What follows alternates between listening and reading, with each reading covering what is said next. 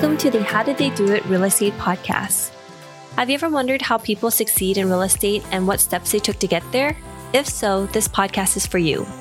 Your hosts, Selah and Eileen Prack, interview top experts in the real estate community to share with you their real estate journey and how they achieved massive success. Our goal is to provide you with valuable real estate resources and to help you apply it to your own real estate goal. Welcome, everyone, to today's episode of the How Did They Do It Real Estate podcast. I'm your host, Eileen Prack. And today, our guest is Dave Thompson. Dave is the founder and CEO of Thompson Investing. He has strong experiences in commercial real estate investing, focusing on syndication partnerships in multifamily, self storage, mobile home parks, and other alternative assets. His primary focus is raising capital to support operators in these niches while educating investors about the opportunities to diversify their portfolios. Currently, he is involved as a general partner in over 35 current deals and over 6,000 apartment units across the country. So we are really excited to have you on the show today, Dave. You have a huge, extensive background. And so I know there's going to be a ton of things that we can learn from you. So welcome to the show.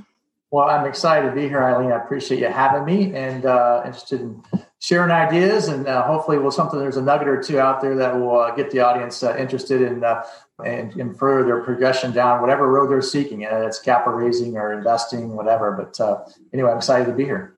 Thank you. So I'd love to hear a little bit more about your background and if you can share how did you get started in real estate?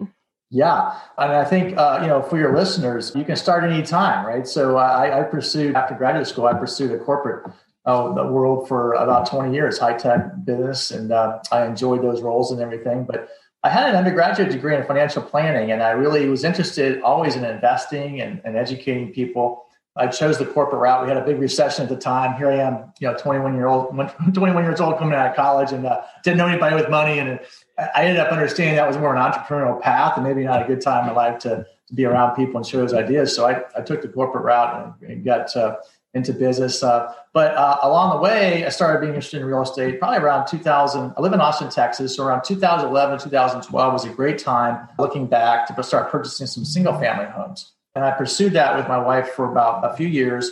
I got a handful of properties here in Austin, and they were doing well, but they weren't really thinking it wasn't like a get me to leaving corporate America. And I was really starting to get itchy about getting more involved in investing. And I was like, okay, the houses are getting more expensive. Cash flow is not as great as it was in 2012. So I'm like, this is going to be like a 30 year long process, and that's not going to get me where I want to go. So uh, I was fortunate about 2015. I know we talked earlier before the show. I ran into um, my first mentor at the time, which was Joe Fairless. And Joe um, was just starting kind of his mentoring program, and he had a company with his partner uh, Frank Roessler with Ashcroft, and they were they had just had a, a couple of apartments in Houston, and uh, I was living in Austin, so I was like, hey, you're, you're, you know, he was in Cincinnati, I think, when I first met him. was I like, okay, what, what are you doing in Texas? And your partner wasn't even there. But anyway, uh, they had a big focus in Dallas ever since. But I, I just hooked up with them after a couple months of taking his mentorship, and I just asked him this question, which I think is always a great question to ask anybody if you're being partner or mentor. You know, how can I help you? And be sincere about it. And at the time, uh, Joe needed capital for these deals, and got into my first deal in Dallas, Texas, spring of 2016. And he said, you know, you probably have some people that you know that uh, might be interested in these types of deals. And uh, next thing you know, I was able to raise like a million bucks on the first deal, and, and I was off to the races they proceeded uh, after that. They decided to do a lot more deals, so I was getting involved with them. I saw my investor base grow, and before long, I was like, I guess I'm in the syndication business. I'm part of general partnership. I'm, i have a key role, and I'm having a ball. And I left my the corporate world uh, almost soon thereafter. And it's just a wonderful business. I'd love to share anything that you might have to ask me about. it's, the flexibility and the freedom of having your own business is always fantastic. Doing real estate that most people in your listeners are, if they're listening to you, Eileen, they're interested in real estate. And so I love talking to people who are interested in real estate. And then most importantly, the things, it works. It works. I'm looking at these deals and the things I'm involved with is paying me income. I'm getting these great tax benefits. And what I love about it the most is when I talk to people, so many people don't know about it. Mm-hmm. So many people just don't know it's available to them or so that's my role. I educate people and then I just find great partnerships. Ashcroft today is, is one of my biggest uh, partners and we continue to do deals with them. But I've also, with my financial planning hat on, realized that not everybody wanted to be in Dallas, Texas in apartments, no matter how great Ashcroft. Look, we want to be with other operators maybe in different markets. And I've also branched out into you know, self storage mobile home parks. So I'll stop there before I get too far out there. Oh, thank you so much, Dave. No, I loved your background. And, you know, one of the things that you mentioned was you raised a million dollars on your first deal. Some people can't even raise like $100,000. So, can you walk us through that step and like what was the process and how did you have the confidence to be able to even raise that much? That's great. And we'll get to it. I know we talked uh, before the show kind of what uh, tools or anything else I can share. I do have, this is interesting. Joe was a big focus on this with me early on, and I continue to educate other capital raisers on it. Is a concept called thought leadership. Now, you don't raise a million dollars on your first deal with thought leadership, right? Because that comes over time. That's basically developing content, doing a podcast like you, Eileen, or doing a blog, and but that takes time. But over time, thought leadership is, I consider the holy grail of capital raising. That, that's going to get the new people in. And in the beginning, though, you really have to just kind of, it's like, I don't know if you've ever done a network marketing thing. It's kind of goofy, you know, it's like, who do you know we can sell this product to? you know, so you, I, I, think you have a list of, most people probably have a list of maybe 50 people that they know. Maybe it's 100. I, I tell capital raisers if you had kind of like uh, 50, don't be discouraged or less than that. Don't be discouraged. No, you know, if you love it, you'll get there. Hundred's really a nice place to start. And of those 100, I don't think 125 people that I thought might be accredited or might like real estate. You know, my kids were playing uh, sports. And so I was thinking about parents I met through that.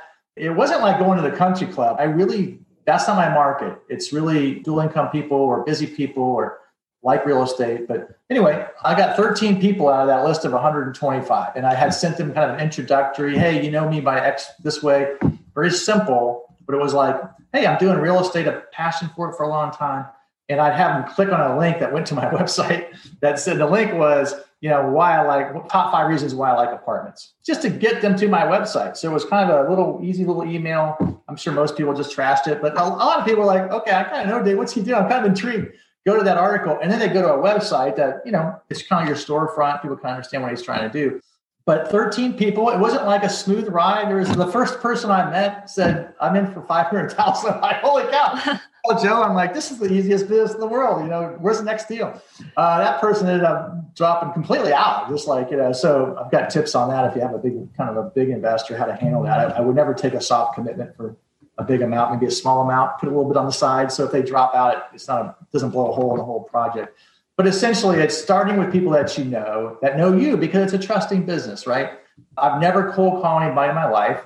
I don't think anybody really does it in that business like that way. There are stockbrokers that kind of do that, but I just never thought that was the way to do it. And but anyway, over time, I'll cut to the chase. Over time, if you stay with it long enough and you're with good partners and you're putting people in good deals, 90% of my investors today on a given deal, uh, if we're raising maybe two, three, five million, 90% of those people are return investors or referrals. And referrals are wonderful, right? They're already, the person's probably already interested. They talk to their friend or they've had success with you. So this business gets tremendously easier down the road. It's that first, you know, couple of deals, that first year or so. And in between your initial list, Eileen, and that you know nirvana where you're only only 10% of the people are brand new to you is this thing around thought leadership. And that's all about exactly what you're doing which is awesome. You're edu- you're bringing people on and you're educating your community. And you're not charging anybody for it. So it's free it's high quality. And if you do it right consistently you're going to have people wanting to come back to whatever you're doing. And it, this morning had a guy on Bigger Pockets. You're probably familiar with Bigger Pockets. Read some article. I, I posted a blog up there like three years ago, and he's just flipping through. This is an article on 1031 exchanges, and I'm like, how long ago did I write? I hope it's still relevant. But we led to a conversation. Now he's you know he's interested investor. So the beauty of thought leadership is whatever you create stays out there. It stays out there. And so I get a lot of people. You know, you have to be like it's not Instagram, right? This is stuff that stays out in cyberspace, and you do good quality work it accumulates over time and it's a great business. But that's how I started. Just I teach people. It's, it's really it's kind of crazy, right? You raise all this money, but it's like it's so basic. It's just get a spreadsheet of people you know. Start there. If you only raise two hundred thousand or fifty thousand, don't get discouraged. It's you got one investor, you got four investors. One or two of those will come back, and you add a few more and it just snowballs, right? Just snowballs. No, absolutely. Thank you. And especially, you know, when you see people raising a ton of money, it's like this giant mountain that you're trying to climb. But then yeah. if you kind of look at starting from the beginning and just slowly building it up and just yeah. like what you mentioned, consistent action, you know, eventually over time, you'll be able to get there, but you just have to chip away at it little by little. That's it. That's it. And you'll you'll find if you uh, this is interesting to me because I after you know a, a, long stint in the corporate world, I love the people I work with. I traveled all over the world. we have interesting projects, but deep down, I wasn't like waking up Monday morning like, man, this is like fantastic. I, I can't wait to share what I'm doing with other people. And you know, when you have your own business, it, there is more demands, more responsibilities, but that all gets kind of that all is like easy to get through when you get up and you're excited about what you're doing. And it's cliche, everybody says it, but uh, I finally found it, and, and, it took a while to find. So the other message here is don't ever give up. You know, I'm a, I didn't find it when I kind of found it when I was 18, 20. I, you know, I, I got a degree in financial planning, so I knew I liked it.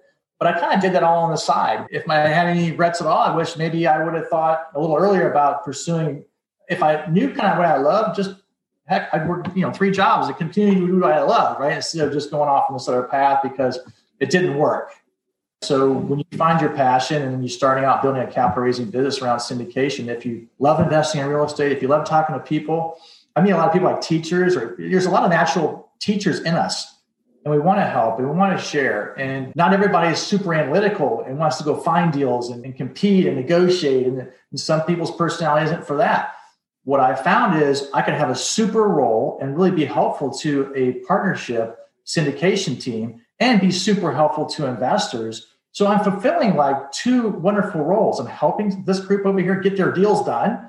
And I'm investing in those deals. I'm seeing them work and I'm sharing that with others. And it's a beautiful business. And the other message here is there's so many ways you can work on a syndication team or get into real estate and help. And then you can create a business out of that right? You don't have to know everything, do everything. If I see people struggle, it's a couple different things. One, they're not finding good partners and mentors. They're just trying to do it on their own, trying to save money or try to save whatever. It ends up not working. And then once you have a bad reputation or something didn't work out, it's hard to get those investors, you know, back to thinking you know what you're talking about. So always number one, be like partner with experts, get good people around you, do deals with people who know the heck what they're doing carve out a little role to help them, and then then then you build on that reputation until you have your reputation. Yeah. Absolutely. No, definitely agree with the surrounding yourself with great experts and um, like-minded people to make sure yeah. that, you know, you're you're consistently building up and you're learning from the best. You're taking the right steps to kind of move your investing goals in the right space as well. So so I wanted to talk a little bit back when you were raising for your, for your first deal, you know, after you sent that initial email out and people started expressing interest in your deals. How was that conversation like with those investors? You know, being the first time that you were raising capital, um, what were some of the things that you had talked about? And then if you can give some advice.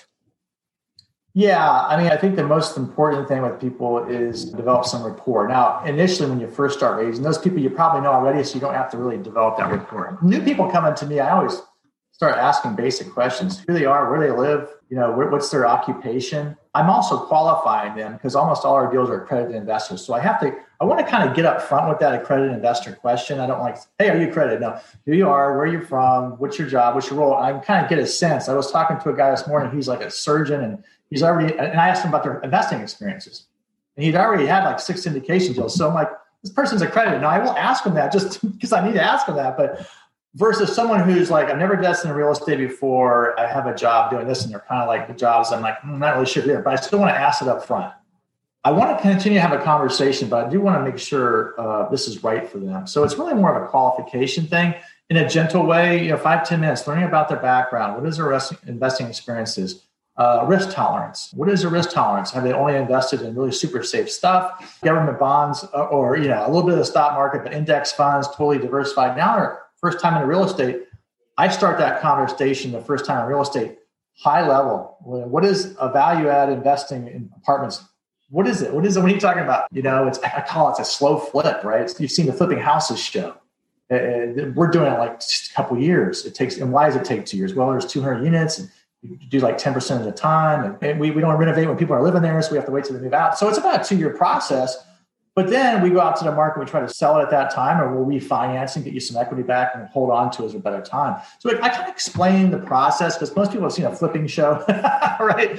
Uh, I also want to touch on things from a risk perspective. I think it's important because, and we'll just talk about apartments. We do some other things, but the bread and butter for our, our business is apartments, value add investing. And the biggest thing I want I want to just uh, let investors know is that you know back in the crash of 2009 only one in 200 apartment owners had delinquency in paying their debt of 60 days or more. Only one in 200. In single family homes, was almost you know three, four, or five percent. So if it's half percent for apartments and four percent for single family homes, holy cow! Does it mean the rental properties I own are eight to ten times riskier? I'm like, I think that's what the data says.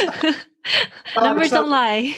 I have a chart, and it's coming from Fannie Freddie, so it's a government source, and it shows this big, you know, here's your single family getting getting hit during 2009 and, and multifamily is still straight you know? And so i'm like it's incredible. And i just saw the data point yesterday. Uh, it's only at 1% so we got through covid and only one out of 100 apartment owners. So if you can just take a nugget or so just kind of frame it for people. Now you can never guarantee hey anything can go wrong. You can have a bad operator bad market. But I, then i tell them well you know we vet our operator partners. We don't do any transactional deals. We we stick to uh, good operators that know one or two markets, only stay in one niche. They're not trying to do three different niches like apartments, self storage, mobile home park. They just do apartments. They just do apartments in Dallas for a long time before they decide to go into another market. So that, that reduces your risk right there. So I do want to talk a little bit about risk.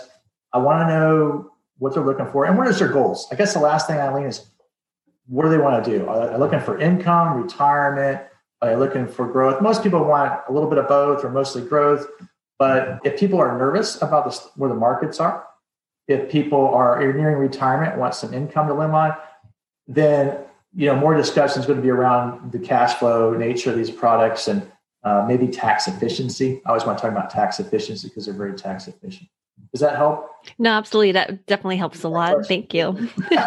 Thank you. No.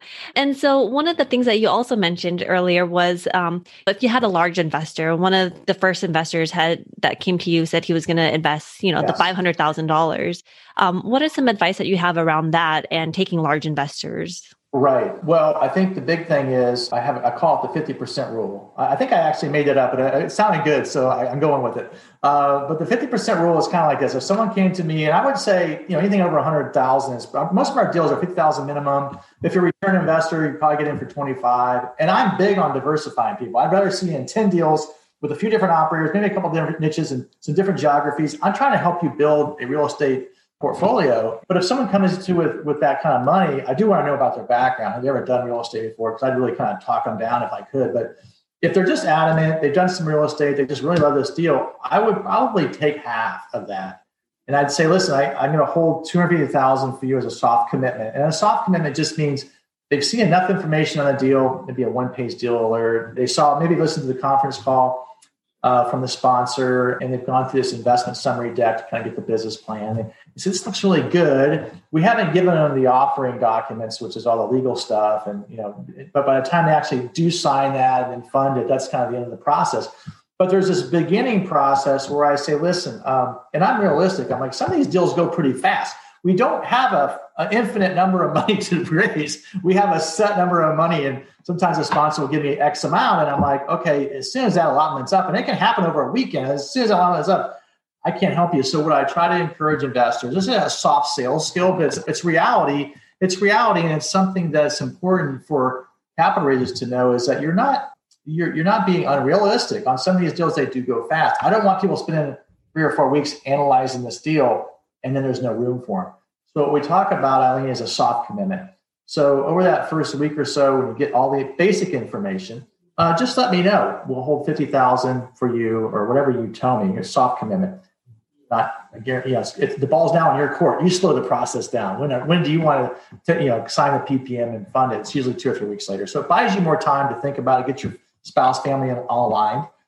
But somewhere along the line there, I really want to get uh, those commitments in there, and I will take maybe half of that. If someone out said five hundred thousand or most people that's kind of a high number but let's just say people want to say 250000 okay that's still a pretty big number and i would say why don't we take 125 of that or 150000 of that and i'll put that as a soft commit I'll put the other hundred thousand on backup. I'm only doing that because I want to make sure I get my other investors who have been good return investors into the deal. So that's one strategy I want. But also, if that person at the last minute decides not to do the deal, I'm only scrambling to find a hundred to hundred fifty thousand dollar replacement, not a two hundred fifty thousand dollar replacement. And um, I thought about that on that first deal. I haven't had too many people come in and say I want to put a boatload in, but I started thinking about that. I had a lot of pressure when he when that person left because I was like, man, I need to go get ten, fifty thousand dollar investors. so uh, I think it's just a good thing to know, uh, and it's healthy. You're not being dishonest with anybody. You're just you know being realistic that I want to get want to make sure there's plenty of room for my investments and. Mm-hmm I'm just, you know, it's the first time we're working together. Now, if someone I'm working with I've, is an investor that's done five or 10 deals with me, I probably will be fine with the 250, right? I'm, not, I'm probably going to be fine with that. But new investors, I'm always a little bit unsure, you know, they're just mm-hmm. kicking the tires and throwing out big numbers. I never really met them. So that's why I'm also more skeptical about that. Oh no, that's great, especially because not only are you kind of making sure that you know you're able to close on the deals with the current investors that right. you have, but at the same time you're putting the investors best place to you know just yeah. to kind of peace of mind, yeah. letting them you know mull it over, be sure that that's what they're wanting to do, um, yeah. and then just getting it back. Cap, exactly, I think a good capital raiser practice if someone says, you know, once in a while I get someone say 50, 100, I don't know. i I, am not pushing anybody to the 100. I'm more than 95, almost all the time. I'm like, let's just start with the 50, get you comfortable with this, see how you like the deals and how it works for you, how we communicate. Uh, are you getting the distributions that we talked about? Uh, there's going to be more deals. There's more opportunities. I'd rather see you, you know, build something logically and prudently, mm-hmm. than pushing someone to go higher. Even though I need the money, I'm like, it just doesn't really. It's not a good. You should always think long term with this investor. What's best for them? Like you said, putting your investors' interest first is always the right thing to do. Yes, and especially because you're also wanting to, you know, build these long-term relationships. It's That's not it. just a one and done. That's it. It's a lot of work to onboard. I don't say a ton of work, but you know, there's a lot of time spent having that first call with them, educating what you're doing, and you're sending them deal alerts and newsletters and keeping them informed. And you know, like I said, 90% of this business is return investments or referrals. So that shows how powerful you thinking about a long term relationship is. Thank you. We love hosting this show. When we started this podcast, we were doing all the editing and post production ourselves. Now, we are very excited to have this particular company as a partner of the show to do all the post production for us because it gives us the freedom to focus on the two things we care about serving you, our listener, at a higher level and growing our own multifamily business. If you are like Selah and me, then you want to add value to others while scaling your business. A podcast is the best way to do both, and we invite you to contact Adam Adams. He can help you launch your podcast, market your show for more listeners, and take all the post production off your plate so you can focus on your business instead of in it. Listeners of this show can get a free consultation with Adam. To schedule your free consultation, find the link in the show notes. And so, Dave, what is really next for you? What's your next focus? Wow, great question. So I recently decided to affiliate myself with a broker dealer out of New York, um, simply because we decided our business was growing enough, and there's uh, some other areas that we'd like to show our investors that would require more of a uh, ensuring we're all licensed, and, and we're thinking about the compliance stuff with the SEC and all that. So we decided, you know, we would go ahead and get uh, all licensed up. So I'm now a principal with one of the firms called Phase One uh, Financial out of New York, and I love that partnership. They have more of an institutional focus. Our business is all retail focused. Uh, I do have a team that works with me, so we're involved with licensing them up. And uh, we forged a few new relationships uh, with some new partners. So we have our existing groups of operator partners, and now we're wanting to make sure that we have some different geographies covered uh, and maybe do some different niches. We do a few alternative stuff like litigation financing fund, a couple things really off the grid that are non-correlating assets, but only we do a small number of that. I would say, Eileen, you know, we'll probably do eight to 10 deals a year, uh, which is pretty good. And a non-COVID year, it's probably, you know, 10 to 12 deals. And so we're really busy. I have to go to the properties and I vet them and walk them.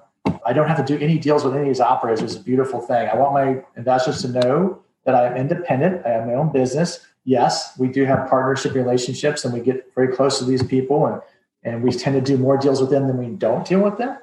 But at the same time, we never want to be a marketing arm of anybody.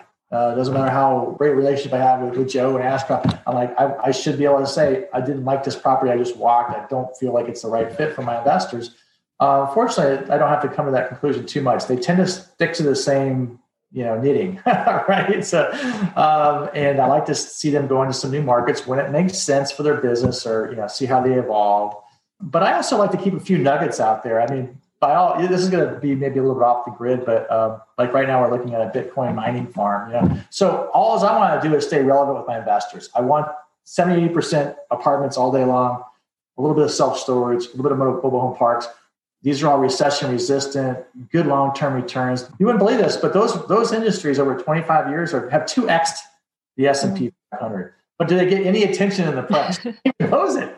You know, all day long you get S and P 500. What it did over the last, because everybody's 401ks and IRAs, but did people don't even realize that those niches have outperformed the S and P mm-hmm. 500 for the last 25 years, but like two times with far less volatility. If you go back and look at the 2009 crash, S and P 500 way down, and these industries are, you know, it didn't mean you lose any money, but not much money, right? So, and that's only if you sold. But we don't want to sell these assets in the down market. So if you just held on, you'd be fine and they're throwing cash flow out and they have these tax efficiencies so our job is really to get out there and educate people so as, a, as my next path forward is you know we have a wonderful investor base uh, we're not saying no to new investors and we still love new investors but we want to make sure that we're helping people build a, a, a holistic portfolio primarily real estate assets with a few different things that they'll never hear about that are well researched uh, that may offer a little bit more juice it's a little bit more um, risk perhaps on the spectrum, but you know, we're, we're certainly not advocating putting 50% of your money into it, right? We're, we're saying, like, listen, if you've got a nice core,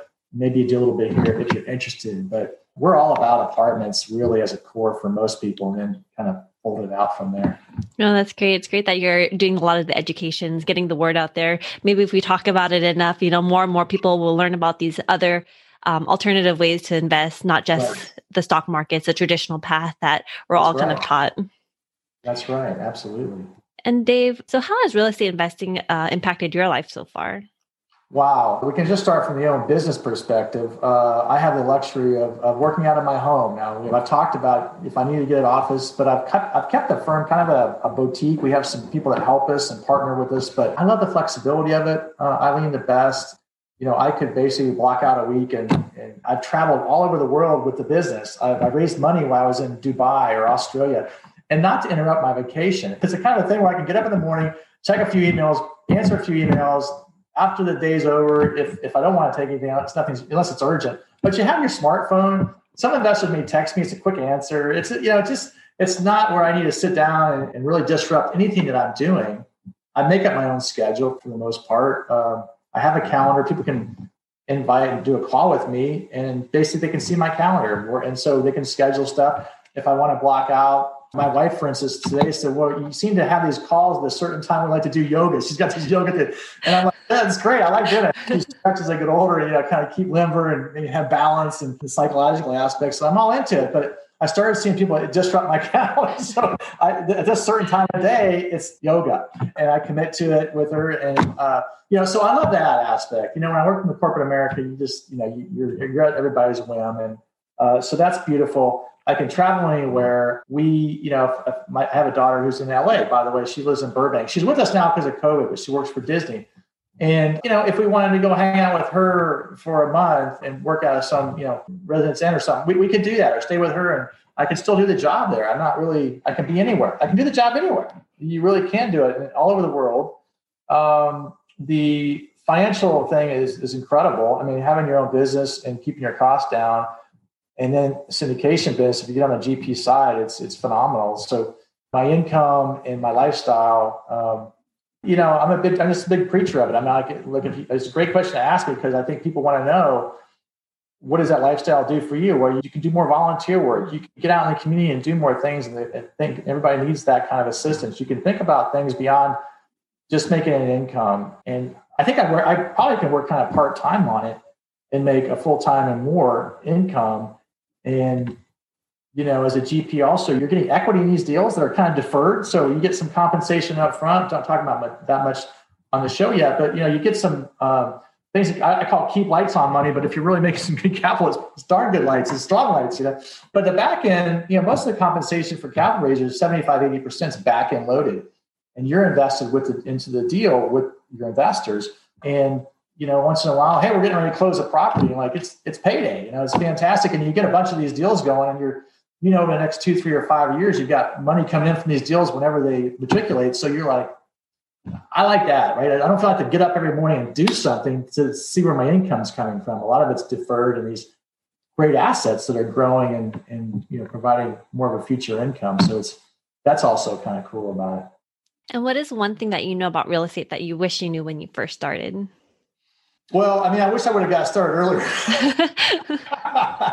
uh, but listen, I don't know. Some people say, well, because now you're around a lot of investors in the 40s and 50s that have money at the peak of their earning career, uh, maybe it's easier for raise capital. I, I, think that's probably true. But listen, I meet a lot of, uh, of folks that are younger that can, can do very well at it. Um, so I would just say if you're if you're kind of getting started, I think we've, we've talked about it already on the show do a lot of research, uh, read a lot, get yourself exposed to some of the people who are making things happen. Get around them if you're going to get some mentoring or something like that. But learn from the experts because a lot of people try to do it on their own, cut corners. I don't have the money or whatever. Well, go do something to save some money and get in a good course, get in a good program, and then try to try to work with these people in some form or fashion, even if it doesn't give you any income to do that. Help them in any form or fashion. You hear that a lot, but I, I think that's great. Um, and the other thing I would advocate, we talked a little bit about it, was the thought leadership stuff. So you, if you want to, you know, make a difference, you know, you can read articles or have experiences. You can read or have experiences. And when I started out, I started blogging and answering questions on BiggerPockets in their apartment forum and I got a ton of investors that way. And it's still today, it never, one out of every two people, new people that come to me, I'm like, I always mention, where did you hear from me? And they always go, about one out of two will say, I, I saw an article on bigger pockets or something.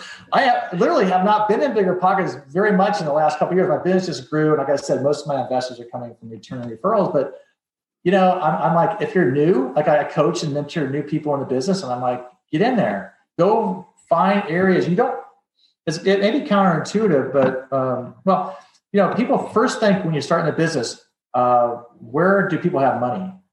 And maybe not so much that it's mer- it's where people are talking about real estate investing. that would be a good place to start. Bigger Pocket certainly has done a good job of that, but a wide, wide variety of channels, and then find out what's working for you. Where am I getting them? But I would say just get into these forums, get, get where people are talking about real estate, find out who some of the experts are, and then before long, it didn't take me long to all of a sudden Eileen started realizing I'm answering questions.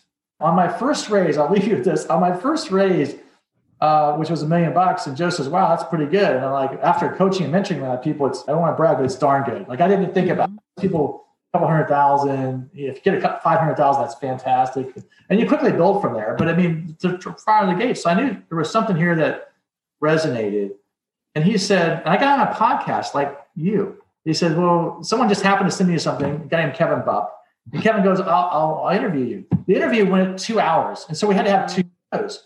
And all Joe told me to do was, why don't you just document what you learned on your first deal? And I put 10 things I learned in my first deal. We did a podcast. He says, now go to Upworks. I'm like, what's Upworks? It's a freelance place. I'll do projects for you for like a hundred bucks. So this I got a 29 page transcript of that two hour podcast. I'm like, Joe, what am I going to do with this? No one read 29 pages. no, that's a book. And I'm like, you're kidding me. That's a book. I had a friend of mine that published books and she put some pictures in. We added a few things and organized some chapters. And literally in a month, we had an ebook. And it's still on my website today. It's called How I, I Raised a Million Dollars in Two Weeks. And it, I could have put it in a hard copy. I could have got it on Amazon. I mean, I just didn't go that far with it. I have another book that kind of did more with that called Riches and Niches. It's up there, and that's about the niches that we had. But what did that example talk tell you about? There's, I like to talk about leverage. So I took one experience, one raise. It doesn't have to be a million dollars. I raised two hundred thousand. Here's my experience raising my first. Who cares? One experience. I turned it into a. Uh, I could have. I could have done a podcast show with anybody, including yourself that gets me out there. I turned it into an ebook. I did a blog on it, put it on BiggerPockets. So I took one I, one experience and leveraged it four different ways. And so that's another people get challenged. What do I write about? What do I do? Even if it's not an experience, read an article, synthesize three articles on why I love apartments, put it in a shirt, get a get a blog, do a three to five minute tip video, put it out there in your social media. Uh, that's what I would say. Get out there, start educating other people even before you start thinking maybe about how to make money in the business. be a thought leader. That's what it's all about. Be a thought leader. And pretty soon people will be, you know, wanting to learn more about what you're doing.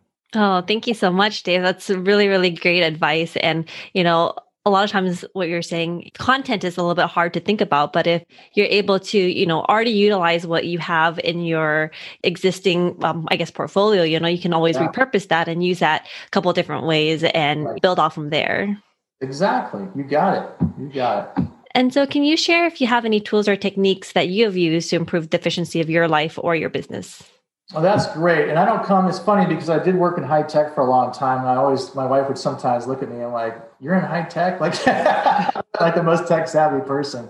Um, one of my daughters actually got an IT degree. So it's kind of interesting. And they're much more savvy than I am. But uh, I try to keep my tool for my business simple. I um, mean, you'd be surprised how far you can get with just like an Excel spreadsheets. but you, you, do need like a CRM, uh, call it a relationship management tool. I, I don't even, I'm telling you, the people that are listening that knows sales and stuff will say, there's much more powerful tools, Salesforce, all this good stuff out there. I still use MailChimp. I mean, it's it's easy for me. I mean, a lot of projects I can organize lists. Uh, they, you can use it for you know sending very professional looking reports to investors, like monthly or quarterly updates. I do my newsletter through there. So it, it keeps distribution lists of all your investors, and you can categorize them by prospects or accredited or you know, by deal that they're involved in. So if I'm sending a report, I can quickly on that, and there goes a report. So that's about as uh, far as now. I have an investor portal. If you get into the business that I'm in, investors like to see, uh, you know, the progress on their investments. So we track all of our investments in our portal for all our investors. And although our portal is not linked to all the other portals for the operators, um, we can quickly, because I'm investing in all the deals, I can quickly update the distribution percentage and amounts for all investors in a deal very quickly with my uh, portal, and uh, and that's IDR. It's Investor Deal Room. I got involved with Investor Deal Room and from their inception. I just talked to the owner the other day. He goes, "You were the first paying client." I was like, "I felt like that," but uh, that that program continues to evolve. But I think investor portals look really cool on your website. People like, "Man, you look really professional. You, are managing my investments, even though they're with technically with different operators. Uh, we're helping them aggregate that and get a one-stop shop. So my business being boutique is looking professional, acting professional, creating great customer experience. Always investors can always talk to me. Like I don't want this huge staff where you can't talk to me. I, I like if if PK can't talk to me, then it's too big a business. then I'm not then I'm not going to be able to live the lifestyle that I want. That's that's the thing. I'm trying to try to find that perfect balance. Oh, thank you so much for sharing, Dave. And so, um, you also mentioned you wrote, you know, riches and niches. And if our listeners want out, wanted to find out more about you, what you do, and your book, where can they go? Yeah, great. So uh, we have uh, a couple books on the website. One is the one we talked about earlier, raising capital, and the other one was more investor focused. Because most of our, all of our investors I want to talk to are mostly passive. They're looking for a passive experience. So riches and niches you can download at thompsoninvesting.com just scroll down to the bottom of the front page and you can download that and uh, we'll capture some information from you if you're interested in following up with us and learning more about what we do and exposing yourself to some opportunities that we're involved with. I'd love to talk to you. And then we also do, we have a capital raising course put together last fall. Um, I, I, really I like uh, mentoring people in the space. So, uh, you know, mention that if you reach out to us, if you're interested more about that, um, uh, we can certainly get you involved in those programs. Wow, thank you so much, Dave. Really appreciate everything that you shared today. Fantastic. Thanks for having me. It was a pleasure. And thank you for listening to our podcast today, brought to you by Bonavest Capital. We would really appreciate it if you can go to iTunes right now and leave a rating and written review. Also, please don't forget to subscribe so you can always get the latest episodes. You can also connect with us on Facebook, How Did They Do It Real Estate. We'd love to hear your feedback and any topics that you're interested in for future episodes. Lastly, to learn more about us, you can go to bonavestcapital.com and fill out the contact us page so you can speak to us directly. Nothing on the show should be considered as specific personal advice. Please consult your legal, tax, and real estate professionals for individualized advice.